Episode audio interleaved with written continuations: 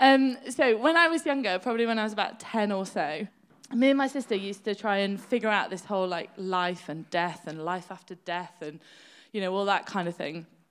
And um, bearing in mind, we'd never been to church, we'd never read the Bible. We were very much just sort of making it up, not with any basis of anything.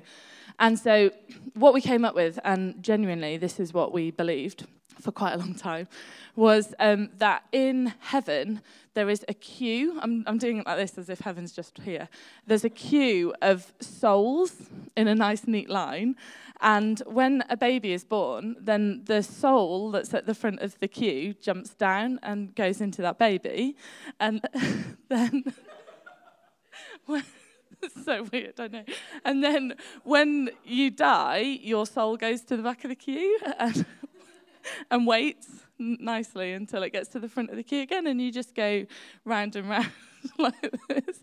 We lived in a really small town. I didn't know how big the world was. Um, my dad, on the other hand, um, genuinely still believes that we are all aliens and that um, humans uh, landed on Earth from another planet many, many years ago.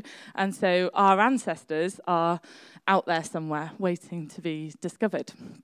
My mum is really into kind of horoscopes and tarot and auras. She often talks about her aura and things like that. And I kind of grew up in that environment and was a bit into it, and uh, you know, kind of accepted a bit a bit of that kind of way of thinking.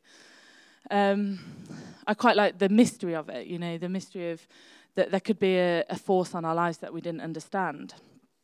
So when I first went to church at university, age 19, and when I first heard about God for the first time, um, it wasn't God the Father that I connected with, and it wasn't Jesus the person that drew me in. It was the Holy Spirit that really made sense to me. The idea that there could be this kind of this that God's Spirit could be in us, it could be out there and in us, that it could change us kind of from the inside was something that just made sense to me. But I know that might not be true for everyone here. I know that for some of you, the idea of the Holy Spirit might be a bit weird or a bit kind of hocus pocus, the idea that something can be out there and in here and working in us and working through us.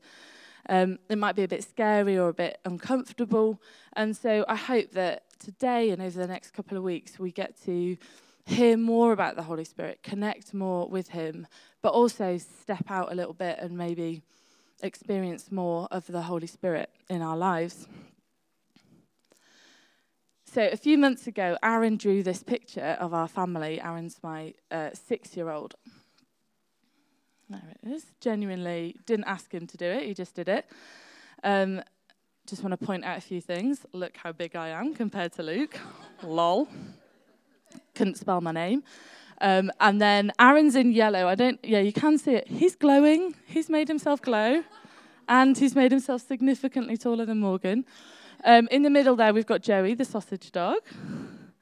And then um, we've got this kind of scribble. Um, I think if we just go to the next slide, then it's a bit bigger. Um, now, you might think this is a mistake, but actually, Aaron drew the Holy Spirit in our family. And this is what he drew this kind of messy, chaotic, kind of colourful, crazy thing in the middle of our family. And I don't think he's that far away from it, right? Because the Holy Spirit is kind of messy and chaotic and colourful and hard to pin down and a little bit all over the place. And um, that's what we see in the Bible. Like Jesus isn't tame, and Jesus is the same spirit, it's the same person. Jesus isn't tame, he's described as being like a lion. And the Holy Spirit is also not tame. The Celtics, the early Christians in the UK, um, called the Holy Spirit a wild goose. He's a bit of a mystery, yet he lives in us. And so some churches are all about the Bible, all about the word, all about scriptures. And then some churches are all about the spirit, all about healing, all about prophetic, all about, you know, speaking that. And we believe as a church that you have to have both, that you can't have one without the other. It doesn't work. David Watson, who was a vicar in New York many years ago, said this amazing phrase too much word and you dry up, too much spirit and you blow up, and a mixture of both and you grow up. So that's what I hope that we get over the next few week, weeks a balance of both, a balance of scripture and spirit, so that we can all grow together. We want to be strong in scripture and strong in the spirit. So I wonder do we still view Yahweh as being out there, even after our series on God has a name? Do we still view Yahweh as out there? Do we, are we connecting with the idea that He is in us? the Holy Spirit is Yahweh in us. And so that means the context is different because we're all made differently. We're all made amazingly. And, and, and so when the Holy Spirit is working in us, we all, He has a different context to work in. We've got different desires and different passions. And God's Spirit is working in that context. So today, I want to just highlight a few different aspects of the Holy Spirit. I'm definitely not going to cover anything. I kind of consider the Holy Spirit like my best friend. And if I asked you to do like a 20 minute talk on why your best friend is your best friend, where would you start, right? You'd be like, um, just because they're great, they're funny. There's just so many reasons. Or why did you marry the person you married? There's so many reasons. And that is the same with the Holy Spirit. There's so many things that I could say today, but I really just wanted to pull out a few things that I know to be true, but definitely not going to cover everything. And this might be the first time you've heard some of this, or it might be something you've known for a long time, but hopefully we can all be open to saying yes together today. Okay, so the first point, um, the first aspect of the Holy Spirit that I want to highlight is the presence, that the Holy Spirit is a presence. In John 14, it says, And I will ask the Father, and he will give you another advocate to help you and be with you forever, the Spirit of truth. The world cannot accept him because it neither sees him or knows him, but you know him, for he lives with you and he will be in you. So, God's Spirit has always been present. This isn't a new thing. This isn't a New Testament thing. This isn't a post Jesus thing. Actually, God has always promised his presence to his people. The Holy Spirit is the presence of God in a room or in a person. And the first mention of the Holy Spirit is way back in Genesis, right at the start. The Spirit of God was hovering over the waters, waiting to create. And then we see him bring strength to Samuel in Judges, prophecy to Isaiah and Jeremiah and many others. We see him bring wisdom to Solomon in First Kings. God's presence would show up in the Old Testament as fire, as clouds, as a whisper, as a shout. It's always been there. But in the Old Testament, the Holy Spirit was about spaces. So um, like in the temple, there was a holy of holies. There was this space in the temple that was curtained off, and that was where the Spirit of God was. It was in that space, and only the most important, the most clean people could get there. Or the presence of God would be given to someone for a certain time, and it would be in that person. But it wasn't accessible to everyone. And then Jesus rewrites the way that the Holy Spirit interacts with us. Jesus said, You have met God because of me. Yahweh is now knowable because of me. But when I leave, I don't really leave. I will send my presence so that even though I'm not physically here, I'll be with you forever. And that's what's different. Last week we celebrated Pentecost, and that's what we were celebrating a, new way of accessing the Holy Spirit. And when Jesus died, remember the cloth in the temple, the cloth that blocked off the Holy of Holies, actually ripped, actually tore down.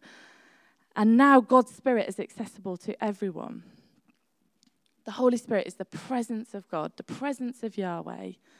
The same Spirit that was in Jesus is in us today. And if that's all there was, I think that would be enough. Like if we stopped here and just tried to accept that, that would be enough. A few weeks ago, I was um, at work and I was, and I just went for a walk down to the little Tesco in town to get some lunch. And as I walked down, I thought, I'm just going to pray as I walk, trying to just kind of increase my prayer life, not very good at remembering to do it. So I was like, right, just pray for five minutes now. And I started praying for a friend of mine. And, um, and then I kind of felt God nudge me to phone her. So I gave her a call and I said, um, just praying for you. Is there anything specific?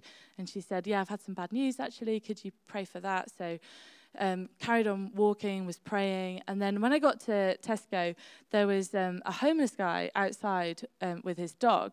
Now, quite often I would walk past a homeless person. I probably walk past this guy most days and don't acknowledge him. But before I knew it, I said, Oh, hey there, do you need anything from the shop? And he was like, Oh, no, I'm okay, but some change would be good. So I went in, bought my lunch, and then I came out and I gave him his change. Now, again, that's a little bit unusual for me. I don't usually give money to homeless people, I usually buy them something. So then we got into a chat, and I was like, interacting with his dog and chatting about my dog and we had a really nice conversation. And then he said oh i've got loads of treats. People give me treats for the dog all the time. So he gave me a packet of treats for my dog. And i walked back to work and i was like i don't really know what just happened then. It was like an out of body experience. I don't normally do that kind of thing. When i tracked it back i thought it all started with just praying and uh, just pray, just opening myself up to what the spirit is doing and from that willingness to pray as I walked through town, there was a nudge to pray for a friend, there was a nudge to phone her. Then there was this interaction with this guy, this I don't know if that blessed his day, but I was blessed because I ended up with a packet of treats for Joey. But wouldn't it be amazing if that was what was in our life more?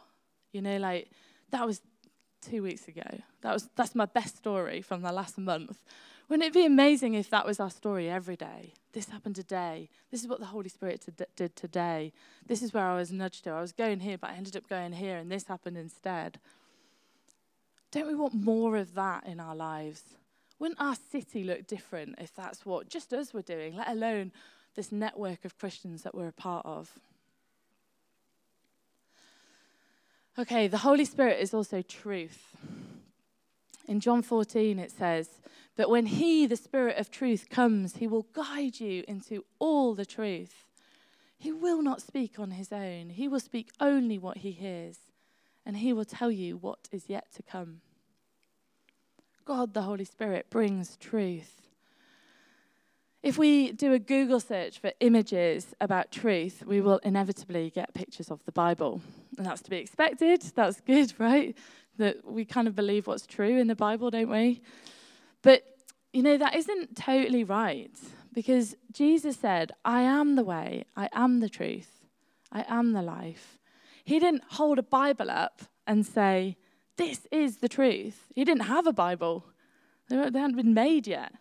He held up himself and he said, I am the truth. The truth is presence, the truth is a Spirit. The truth is the presence of God. The Holy Spirit is the person and presence of God, and that is truth. And if you're a follower of Jesus, if you call yourself a Christian, you can only do that because of the Holy Spirit. Scripture says that it's by the Spirit of God that you're able to call God your Father, and you're able to testify that Jesus is the Son of God who saves us. It's only by the Holy Spirit I can say those words. So the Spirit brings truth to all situations. A few years ago, a friend phoned me at work in tears. And she said to me, I've just found out that my husband's been having an affair. So we chatted it through, and it turns out it had been going on for a few months. And she had suspected something. She'd started to see some signs. She was trying to ignore it. She was hoping it would be okay. But the day came and she asked him, What's going on? What aren't you telling me? And he said, Nothing. There's nothing to tell you. And she's not someone that normally prays, but in that moment she prayed that the truth would come out. She prayed that God would reveal the truth. And within a few minutes, her husband told her the truth about what had been going on. Now, thankfully, they're, they're still married. Um, they, they've survived it. But what, what was amazing was that the, it was the Holy Spirit that revealed the truth in the moment when it needed to come out, when the lie needed to be named, so that they could then work through it and change how they were, how they were operating, how they were behaving. And having the Holy Spirit in us means that we can speak out the truth into other people and into situations. So that might be that I'm chatting with a friend and she's telling me that she thinks she's a rubbish mum, and I can speak truth and I can speak life into that. And I can help her to see all the things she does that's amazing. Or it might be that I meet up with a friend who's um, dating someone and this person doesn't encourage him in his faith.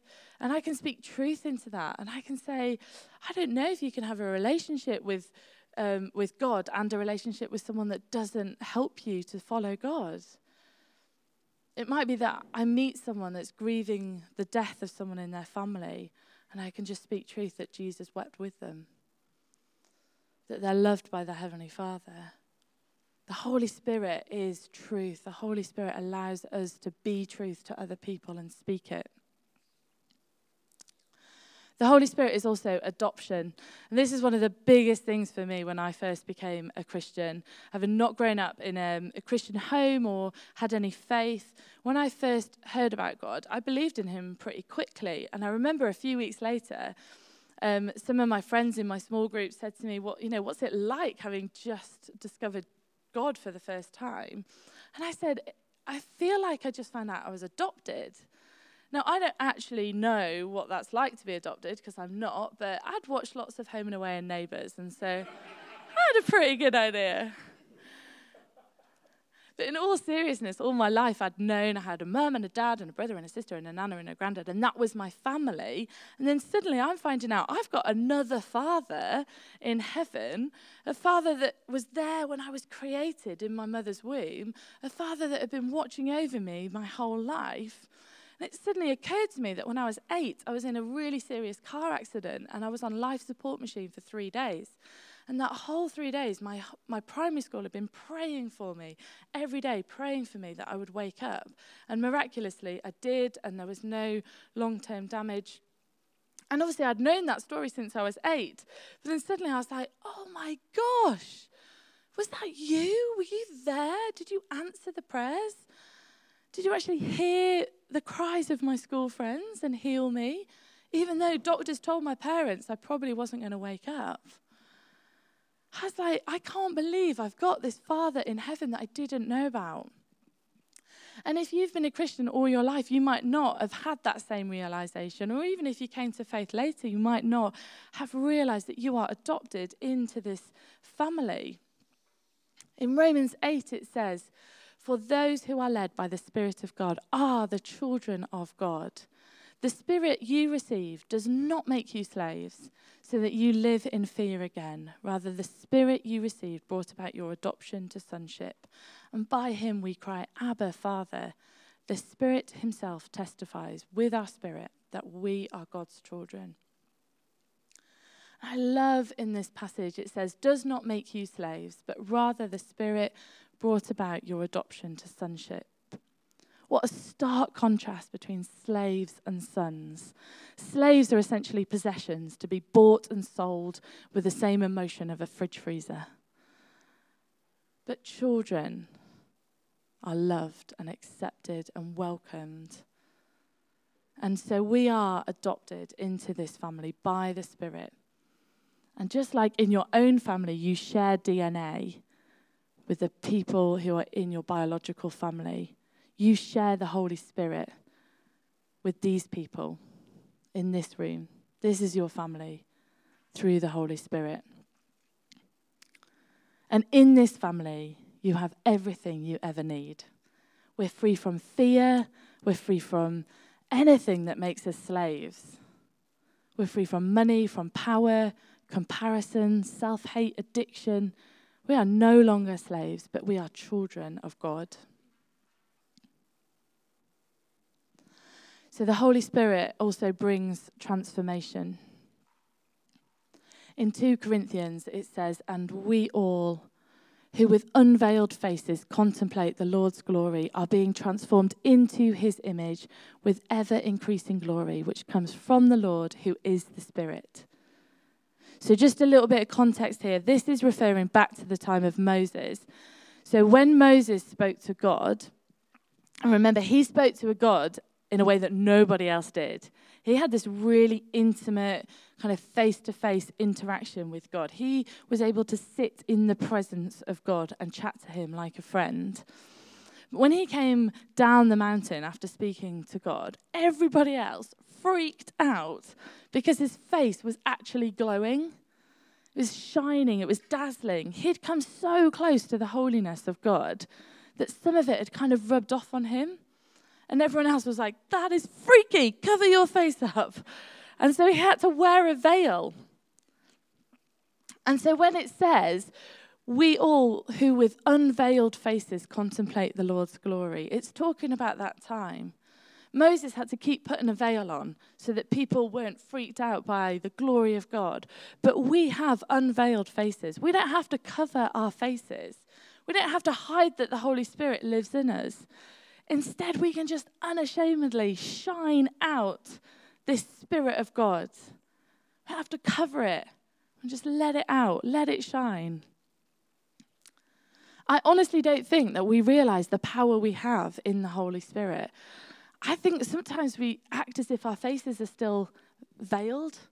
I don't think we realize that our face is unveiled and that God is shining out of us.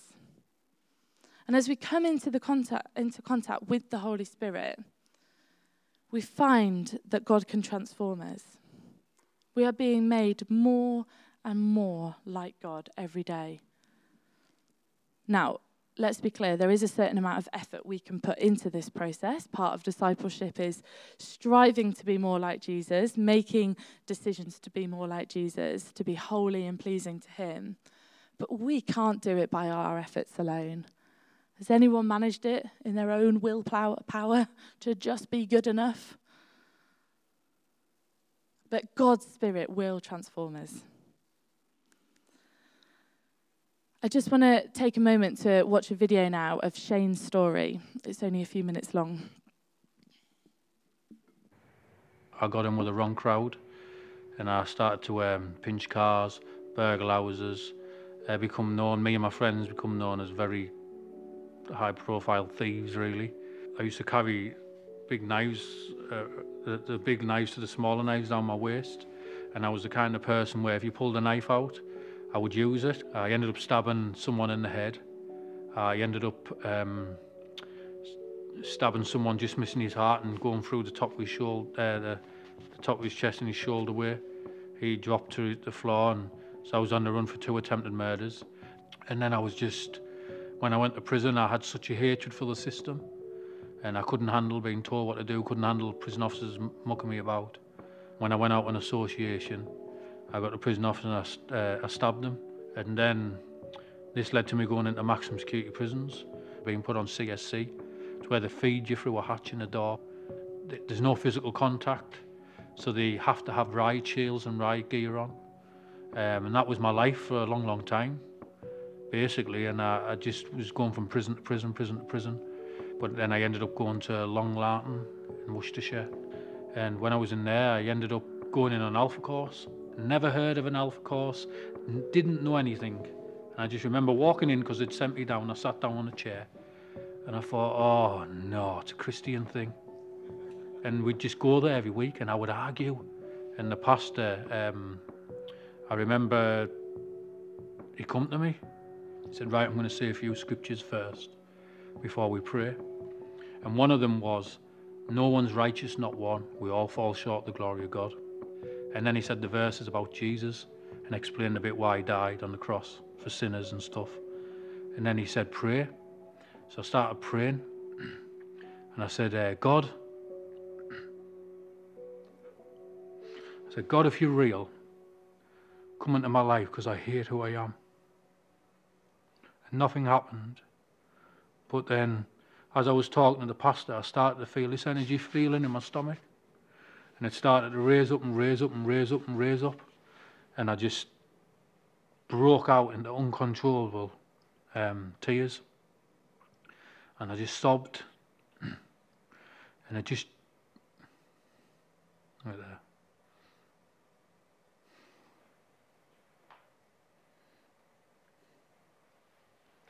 Because that was a change in my whole life. I knew God was real. Um, and no one will change that now. And then I remember running on the wing, people clearly knew that I would become a Christian. So I actually helped them on another two Alpha courses. And then I, um, I got released. I've been in a prison where I, because st- you would have thought that the prison where I stabbed the prison officers would have been the last prison to have me. But they were the first. That's how God works. The best thing for me is going in prisons and helping the lads in prison and, and trying to tell them about God. I've got um, four kids and then my life.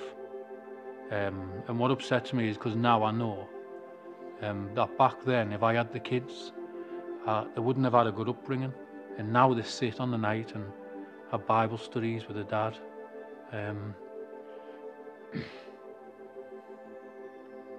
have Bible studies with their dad. Have a life, a beautiful, um, and my life. And probably my wife and my kids are the best gift that apart from the grace God's given me, is the best gift I've ever, He'll ever give me. Didn't expect to cry like that. Recovered now. I was going to um, try and explain his story, and then I thought I can't do it as as well as he can. He spoke here at Burnholme a few years ago when we first used to meet here, and um, it's an amazing transformation. And I just can't help but look at that and go, wow, if the Holy Spirit can do that in someone living such an extreme life, then what can He do in us? What can He do in us? I don't think anyone here is living a life anywhere close to that, thankfully. But the Holy Spirit totally transformed in one moment, in one scripture and I know it doesn't always happen like that. And I know there'll be people here that have been praying for something for a long, long, long, long time. And let's keep praying. But let's keep believing that the Holy Spirit can totally transform us.